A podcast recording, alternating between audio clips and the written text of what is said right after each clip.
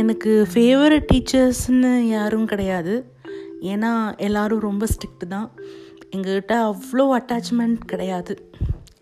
முக்கால்வாசி teachers but என்னோட அம்மா எனக்கு ஒரு பெஸ்ட்டு டீச்சர் என்னோடய அப்பா எனக்கு ஒரு பெஸ்ட்டு டீச்சர் ஏன்னா அவங்க என் கூட என்னுடைய காலேஜ்லேயும் ஸ்கூல்லேயும் அவங்க ரெண்டு பேரும் ட்ராவல் பண்ணாங்க. ஸோ நான் அவங்கள பார்த்து தான் நான் ஒரு டீச்சர் ஆகணும்னு நான் நினச்சேன். அது செஞ்சும் காட்டினேன்.